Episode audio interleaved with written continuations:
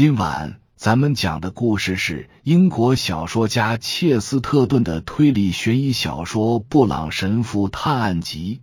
话接上回说道，随着离那座房子越来越近，他们看到它仿佛一座孤岛，矗立在灌满海水的护城河之中。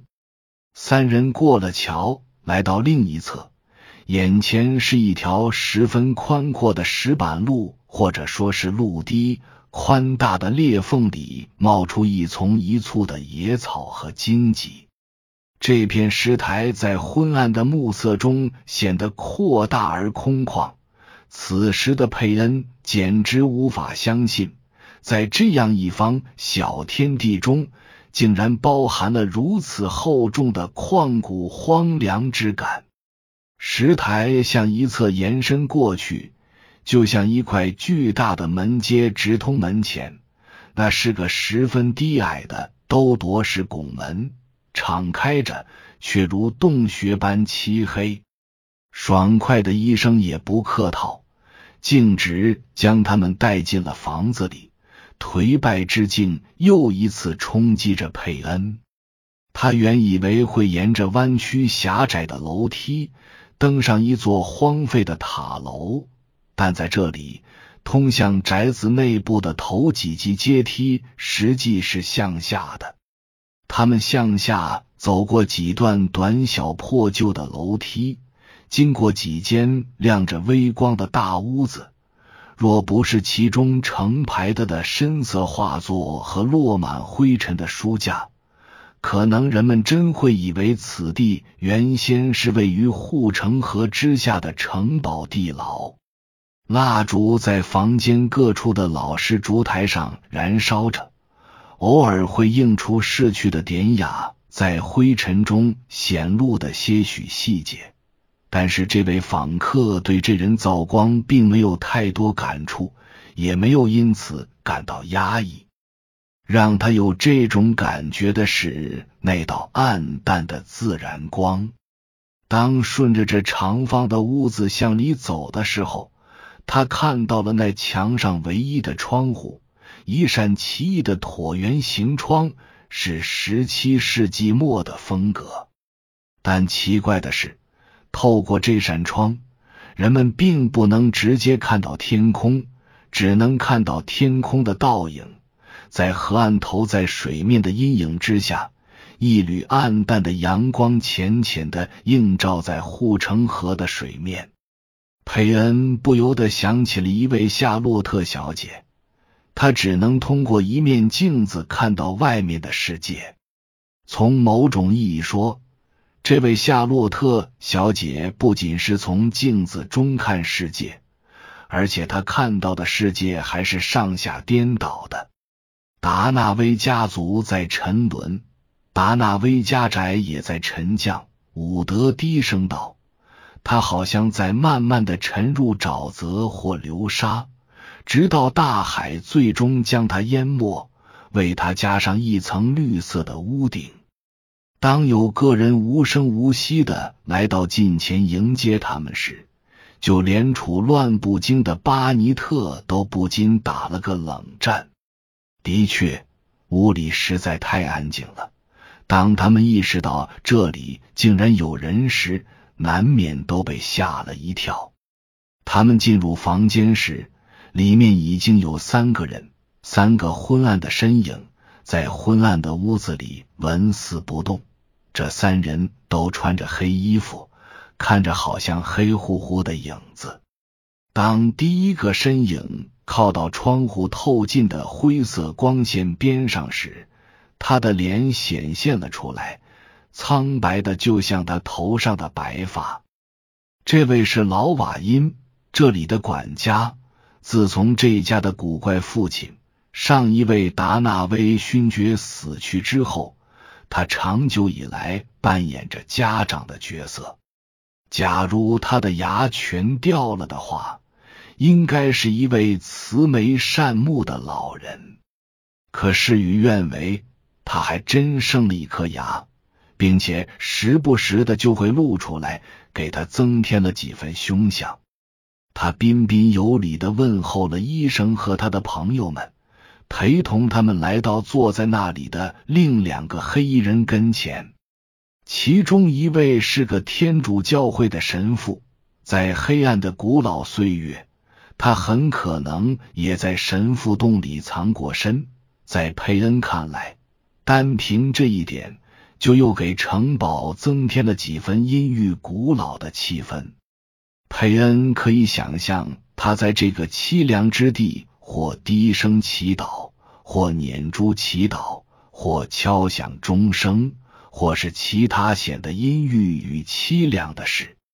此时，他可能正在用宗教思想开导和安慰那位女士，但很难说那安慰真的取得了实效，或者起到了任何鼓舞人心的作用。至于其他方面，那位神父本身看上去极其普通，相貌朴实，几乎不着表情。但是那位女士则完全不同，他的脸庞绝非平淡无奇或无可称道，他的脸从他灰暗的裙装、头发和背景中凸显了出来，脸色白的吓人，却惊人的美艳。佩恩盯着那张脸看了许久，直到他不敢再看。而且他还想趁有生之年再争取多看几眼。伍德只是跟他的朋友们礼貌的相互寒暄着，渐渐引出想要再次参观肖像画的愿望。他表示听说了今天家里要迎接远客，对贸然来访表示歉意，但对方一再说有客来访反倒让家人松点心。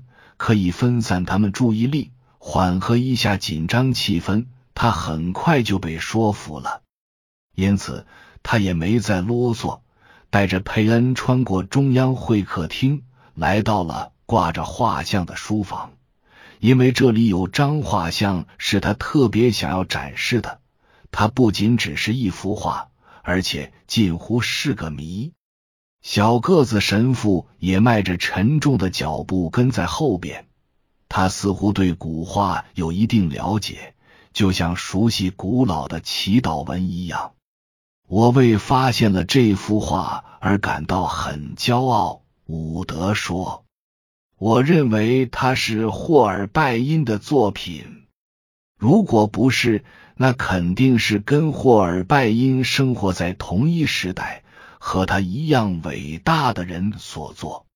那幅画比例苍劲，感情诚挚，是那个时期流行的风格。画中人一袭黑衣，是以黄金和毛皮，表情沉重，面庞饱满，脸色相当苍白，眼神却很机警。多遗憾啊！艺术竟没能永远停留在那个过渡时代。伍德大声说：“也不再继续过渡了。他是多么逼真啊，简直像真人！你们不觉得吗？他的脸部在周边稍显僵硬的画面的映衬下，显得更加鲜活和丰富。你们不觉得吗？还有他的眼睛，甚至那脸更真实。凭良心说。”我觉得那眼睛太逼真了，跟那张脸并不匹配，就好像那双灵活机敏的眼球从一个大白面具上凸现出来，那种僵硬似乎在躯体上也有所体现。我觉得，佩恩说，在中世纪结束的时候，人们还没能准确的掌握解剖结构。起码在北方是这样。我觉得左腿画的不是很精确，我不敢苟同。伍德轻声回答：“那时候现实主义刚刚兴起，还没过度发展。那时的画家常常比我们想象的更写实。”他们会将肖像绘制中细致入微的手法用于描述人们习以为常的事物。你可能会说，这个人的两侧眉毛或者眼窝有点不一致，但是我敢说，如果你见过他的话，你会发现他一边的眉毛确实比另一边高出了一些，而且他可能就是个瘸子，本来就有一条扭曲的腿。如果事实果真如此，我也不会感到意外。他看着多像个老恶魔呀！佩恩突然冒出这么一句：“我相信神父能原谅我这样的措辞。我相信魔鬼。”谢谢。神父带着神秘莫测的表情说道：“奇怪的是，传说中那魔鬼确实是个瘸子。”我说。佩恩抗议道：“你的意思不会真的说他是恶魔吧？”但是他到底是谁呀？他是亨利七世和亨利八世时代的达纳威勋爵。他的同伴回答他，但是他也有一些传奇故事。画框边缘的题词里就涉及到了其中一个。我在这里找到了一本书，里面的笔记涉及到了更多内容，他们读起来都挺诡异的。佩恩躬身向前，探头去读那画框边缘陈旧的题词，除去那些过时的字体和拼法，看起来好像是某种韵文。大意如下：七十一到我将归来，七十一到我将离开。适逢彼时，莫握我手，写我心者哀于心头。不知怎么的。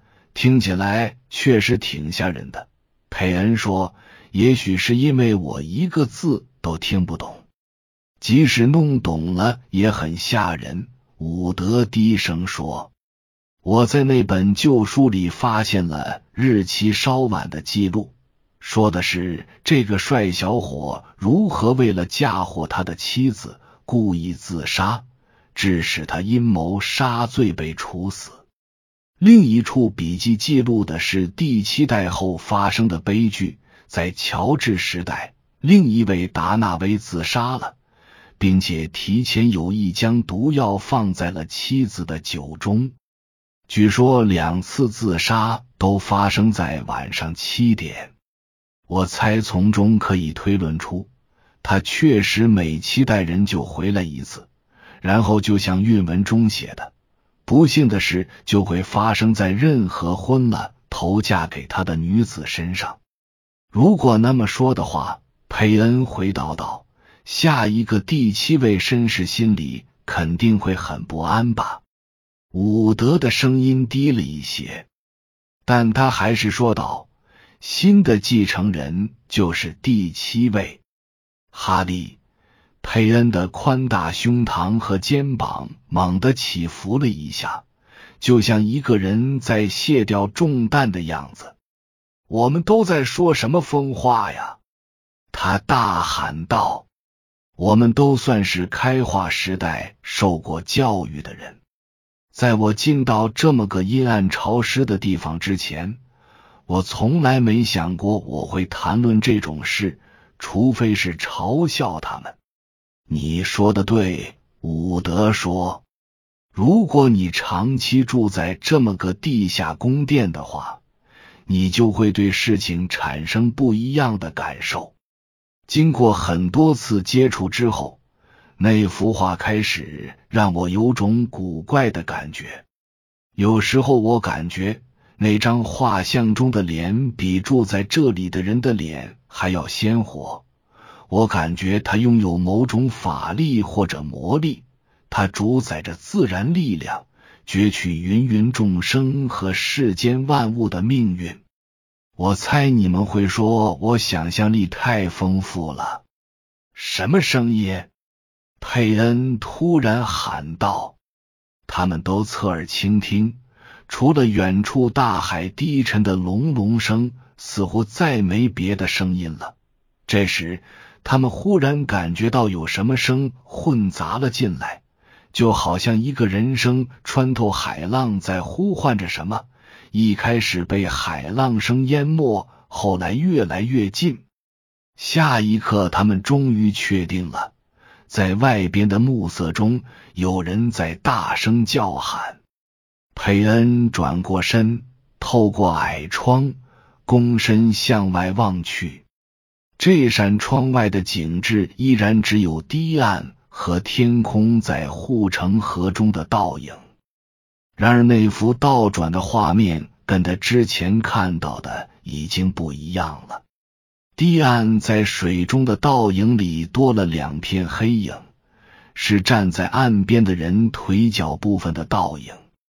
透过那小洞。人们只能看到两条黑乎乎的腿倒映在水面暗淡的乌青色余晖里，其他什么都看不到。